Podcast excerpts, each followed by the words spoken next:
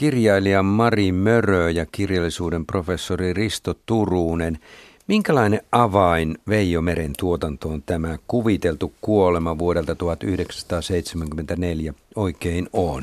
On se siinä mielessä avain, että siellä on teemoja ja aiheita, jotka on toistuneet siellä aikaisemmissa kirjoissa. Ja sitten vielä sen jälkeen, kun Meri alkoi kirjoittaa näitä suurmiesteoksia ja historiaa, niin ne on kaikki siellä niin kuin näkyvissä jollain tavalla tai aavistuksina. Runous varsinkin, joka oli hänellä silta proosaan.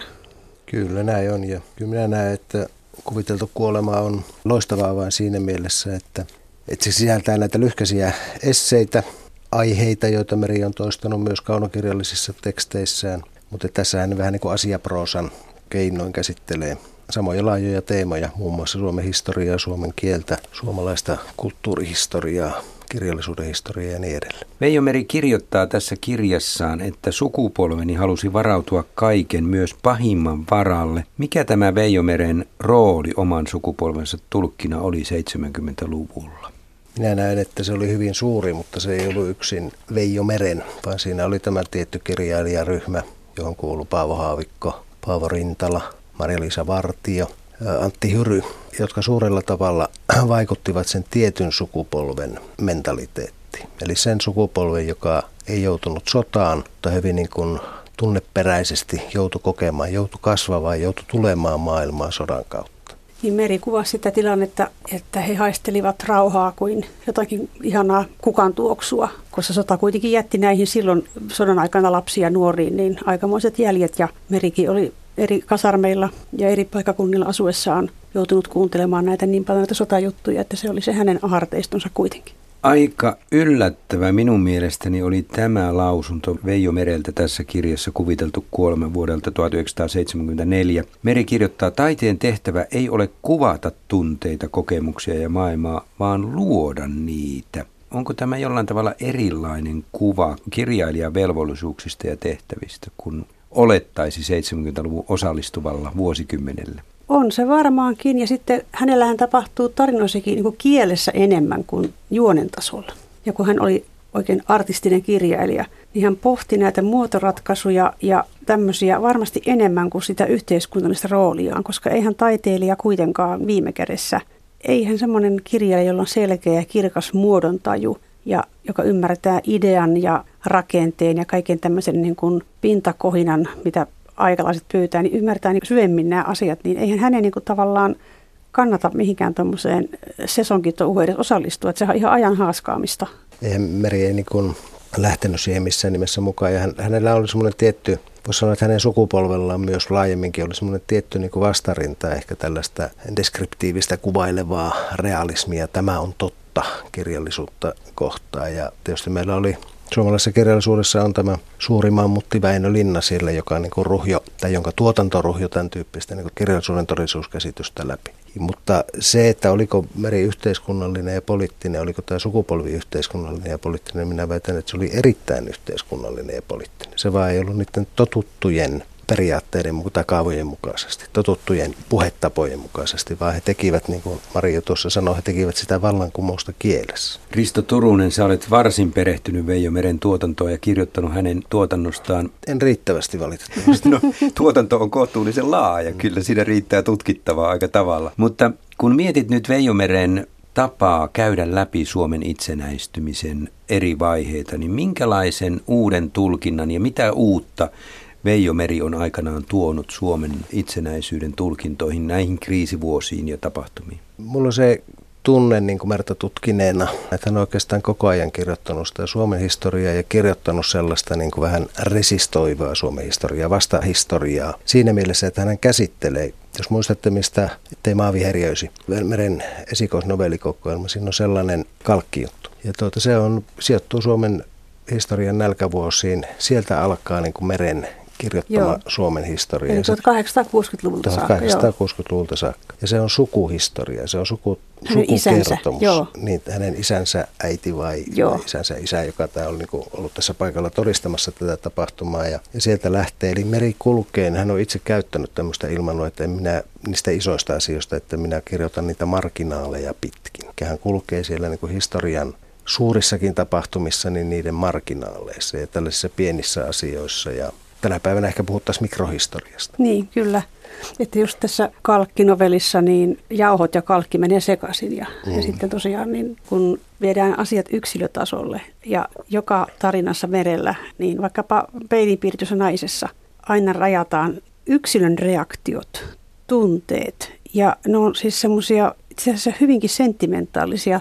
Hän ei kirjoita sentimentaalisesti, mutta ihmiset ovat äärettömän reagoivia, jopa ne sotilaatkin. Ja syy miksi häntä sitten moitittiin näiden sotajermukirjoittajien keskuudessa oli se, että, että, että kun hän oli tavallaan ylitunteellinen hupsu, vähän niin kuin ämmä.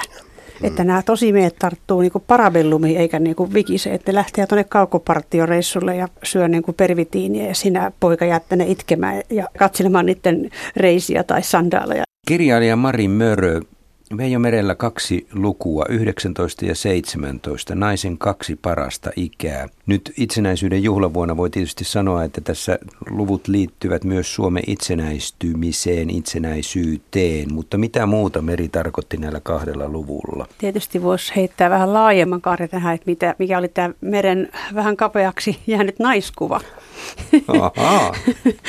Mutta tuota, ja sitten tietysti vähän tämmöisenä kypsempänä naisena voisi sanoa, että se paras ikä voisi olla ehkä se 19 plus 17 plus 17.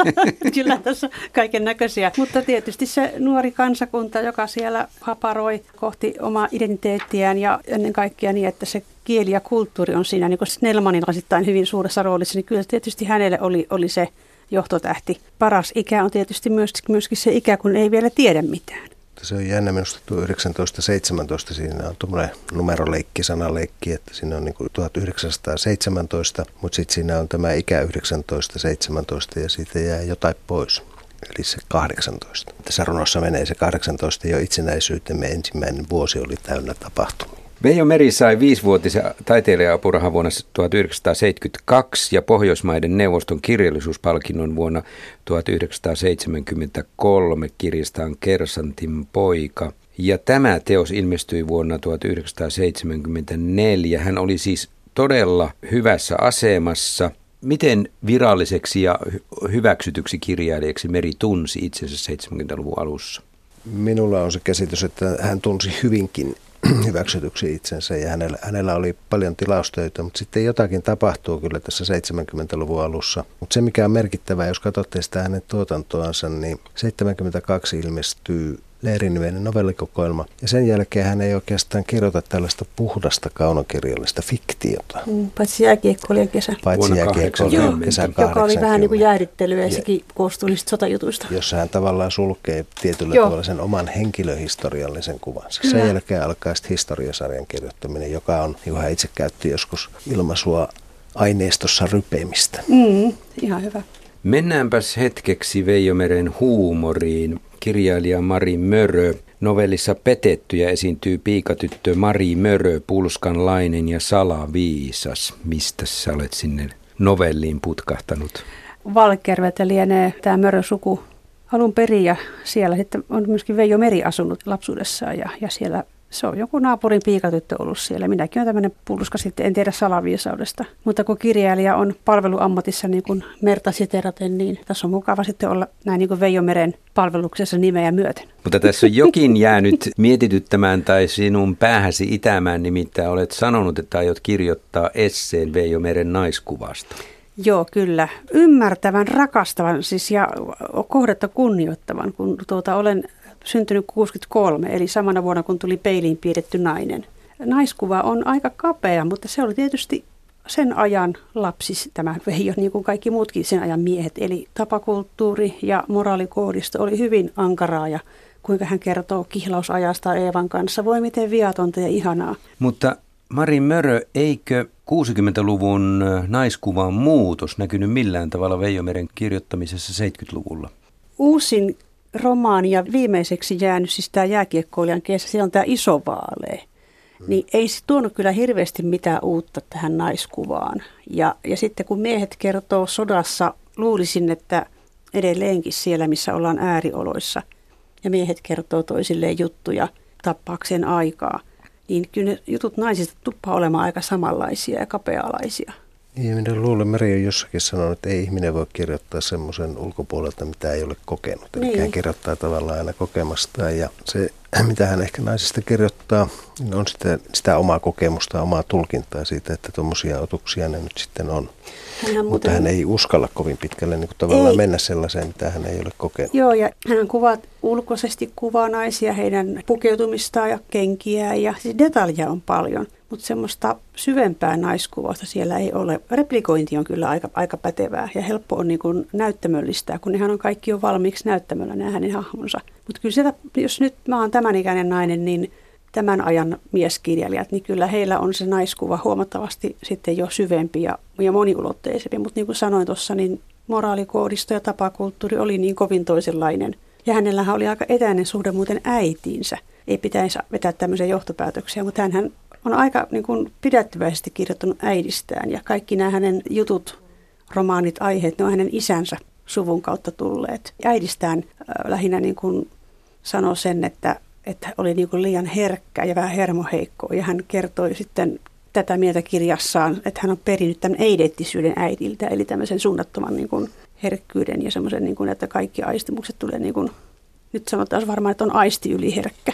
Hän sitä äidistä on myös sanonut sen, että hän ei ollut paljon äidin kanssa. Että niin, hän, hän oli ei, äiti kanssa. oli töissä, äiti hän kävi torikaupoilla ja tällaista, vaan että hän oli muiden kanssa ja ne muut oli aika paljon just tätä isän sukua, että Hausjärvellä, Turk- Turkhaudassa oli paljon siellä isän sukulaisten luona. Mutta noista meren naiskuvista, niin onhan siellä yksi aivan loistava, hieno naiskuva, jossa kertoja menee naishenkilön sisälle, eli hänen, hänen tajuntaansa, ja se on tuossa irrallisten alla kuvassa. Niin no se, joo.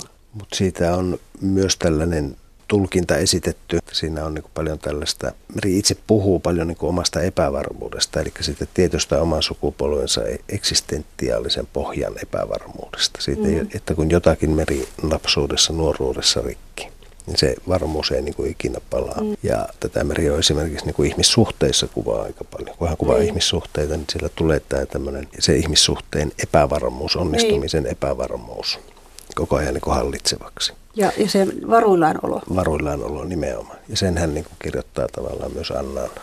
Joo, ja hän tietysti joutui niin paljon muuttamaan lapsuudessa, että kun hän sitten aikamiehenä kirjoitti esseessä kodista ja asumisesta, niin hän kertoi, että hän ei ole missään, ei hän niin kuin mitään paikkaa tuonne kodikseen. Ehkä se kieli oli hänen kotinsa kuitenkin. 1970-luvulla Suomessa tapahtui iso sosiaalinen murros ja muutos. Maalta muutto kaupunkeihin, se oli todella iso muutos. Veijo Meri on jossain kirjoittanut, että tarpeen on usein onnettomuus, josta pahimpia on sosiaalinen moka. Kun hän siis kirjoittaa näistä epäonnistuneista ihmiskohtaloista, niin tämä sosiaalinen moka, millä tavalla 70-luvulla tämä sosiaalinen murros näkyy? Mitä mokia Veijo Meri kuvaisi? Ne saattaa juuri viitata siihen moraalikoodistoon tai siihen rajojen hämäryyteen – että kun ihminen ei löydä sitä paikkaansa, eikä esimerkiksi sosioekonomista statusta ole hirveän helppo ihmisen itse niin kuin ymmärtää. Ja hän kuvasi vähän niin kuin alempaa keskiluokkaa, mitkä ovat tulleet maalta kaupunki mm. ensimmäistä polvea, niin sehän vaatii kuitenkin jonkinnäköistä asennetta, että löytää paikkansa kaupungissa ja ihmiset ovat niin äkkikaupunkilaistuneet ja sitten tehdään sosiaalisia mokia ihan vaikka pukeutumisessa. Ihmiset eivät halua missään mielessä – joutua silmätikuiksi. Eli halutaan niin kuin kadota niin kuin tapetteihin ja olla osa yhteisöä, koska sitähän pelkää, että henkilö niin kuin tekee jonkun normipoikkeaman ja niin hän yleensä tekeekin ja se on sitten sattumavarasta ja, ja vahinko. Niin ja siitä seuraa historiaa. Tai tuijottaa naisen rintoja junassa ja sekin on epäsopivaa. Se, sekin, on, sekin on epäsopivaa. Tämä, mikä on tässä kuvitellussa kuolemassa tämä toinen runo, suomalainen ahdinko, niin tässä on minun mielestä paljon nyt tiivistettynä tähän, tähän kysymykseesi siitä, että mitä mokia 70-luvulla mahdettiin tehdä ja ehkä ne ei ole kysymys pelkästään 70-luvusta, vaan suomalaisen historian mokista. Tässä on minusta opettaa alku, että aurinko on selvä asia, köyhien köyhyys. Sitten tulee Topeliuksen sensuroima, sillanpään hiljentämä koko kirjoitus on minulle kyllä suuri mysteeri, mutta että yksi tulkinta tässä on se, että tämä lähtee avautumaan niin kuin nimenomaan siitä meren kansallisuuskritiikistä. Hän kritisoi hyvin voimakkaasti niin kuin koko sukupolvensa tämmöistä kansallisuusaatetta ja semmoista rumpujen pärinää ja patarumon kumeaa jytkettä ja semmoista pompöösi nationalismia. Mutta sitten tuossa kun aikaisemmin kysyit siitä, että mikä hänen suhteensa esimerkiksi oli Neuvostoliitto, niin samalla tavalla se, se on se tietty ulkoinen autoritäärisyys, mitä rakennetaan tällaisilla dekoraatioilla. Ja se jollakin tavalla selvästi niin kuin Merta ja väittäisin, että laajemminkin hänen sukupolvea ärsytti, että sillä peitetään nyt jotakin tällaista, esimerkiksi tämä suomalainen ahdinko, mm. mikä on niin kuin tavallaan se kansallisen mentaliteetin eräänlainen niin kuin perusta, aika synkkä perusta. Kirjailija Mari Mörö ja kirjallisuuden professori Risto Turunen. Tässä kuviteltu kuolema teoksessa on iso analysointi Haanpään kirjallisuudesta, niin siinä kohdassa hän kirjoittaa, että elämme kapitalistisessa yhteiskunnassa, jossa eri sosiaalisten ryhmien valta ja vallanjako on toisenlainen kuin, kuin sosialistisessa yhteiskunnassa. Mitä uutta Haanpään tulkintaan Veijo Meri tekee tässä vuonna 1974? Se, mikä hän erityisesti tekee siinä, ja nimenomaan tuona aikana, että hän pää oli ollut tietysti pitkään kielletty kirjailija, mutta sitten sota-aikana ja sodan jälkeen häntä niin rehabilitoitiin. Ja, mutta hänestä ruvettiin rakentamaan tämmöistä etnografiaa. Hän on niin kuin kansankuva ja liitetään siihen perinteiseen suomalaiseen jätkäpoikia ja liitetään siihen perinteiseen suomalaiseen kansankuvauksen traditioon. Ja tämä meri niin kuin romuttaa heti tässä esseen alussa. Sanoo, että ei se mitään ja laskee siellä hyvin niin kuin tarkasti kalkyloi, että ei sille monta niitä jätkiä ole. Jätkäkuvauksia. Eikä murrettakaan juuri, eikä murretta. Eikä murre kirjailija eikä mikään tällä. Ja tämä on semmoinen yksi, niin kuin, missä veri 70-luvulaiset on hyvin vahvasti tämmöistä folklorismia-aaltoa vastaan. Mutta se, mikä on minusta niin kuin hienoa siinä esseessä, niin hän näyttää hyvin pikkutarkasti sen, millä tavalla niin kuin Haanpää tekee kielen sisällä. Hän puhuu siellä niin kuin sanan sisällä mutta ehkä tekee sanaliittymiä, niin tekee siinä... Niin kuin, Tekopeliä esimerkiksi. Niin, tekee niin kuin kielellisen vallan, Joo, vallankumouksen. Ja äärettömän moderni nyt kun lukee, niin todella Joo. moderni kirjailija. Siis nämä uudet sanaleik- tai siis sanayhdistelmät kaikki. Tätähän niin Veijo Meri juuri sanoi, Joo. että hän on niin kuin äärimmäisen moderni kirjailija. Kyllä. Oli jo omana aikana. Onko jollain tavalla tuohon ajan poliittisuuteen liittyvä se, että Veijo Meri nosti haanpäätä uudestaan? Ei mun mielestä, että jos nyt haanpäätä voisi kuvailla, niin hänelle, tai hänestä käytetään tämmöisiä termejä, tai että hän on niin marksilainen humanisti. Mä jättäisin pois siitä kyllä sen marksilaisuuden, mä pidän häntä vaan humanistina, ja se nyt on varmaan semmoinen kunnia kirjailijalle, vähän niin kuin Maria Jotunille tai Maiju Lassilalle, että ei näitä tämmöisiä loppupeleissä kuitenkaan kukaan näitä muista. Me luetaan kirjoja eikä kirjailijoiden aatteita, että ne kirjat tulkitaan ja kun kirjailija nyt sitten juoksee siellä historian pururadalla ja tekee niitä omia, omia kierroksiaan, niin – ne merkitsee ne, ne lenkit, eikä se, mitä energiajuomaa hän on käyttänyt jostessaan. Korostan vähän toisella tavalla tätä meren poliittisuutta, että Hanpäähän on sillä tavalla hyvinkin niin kuin poliittinen kirjailija suomalaisessa kirjallisuuden historiassa, suomalaisessa historiassa, että hänestä on käyty kamppailuja. 30-luvulla, kun Hanpää ajettiin pannaan, niin se oli kansallisen oikeiston tekemä operaatio, jonka jälkeen sitten niin vasemmisto niin haki marttyyriä. Ja sitten sodan jälkeen, kun alkaa tämä rehabilitointi, silloinhan se kamppailu käydään erittäin voimakkaasti lehdistössä ja kenen leiriin Pentti kuuluu. Mm. Tämä Veijomeren tulkinta, niin tämä on taas sitten modernistien tulkinta. Modernistit on yksi semmoinen rintamaporukka jo tässä vaiheessa näillä, näillä kulttuurin taistelukentillä, joka sitten myös omalla tavallaan niin kuin tuo aivan uudenlaisen haan päälle. Aika synkkä on tämä runoelman pätkä, mistä tämä kirja on saanut nimensä, että se oma kuviteltu kuolema on paljon parempi kuin mikään muu, koska se tappaa kaikki muut paitsi ei minua. Mutta tähän pitää nyt sanoa, että lyyrikot ottavat itsensä vakavasti ja humoristit myös kuoleman. Se sopii hyvin jatkoksi tähän. Se on, se on hyvin sanottu.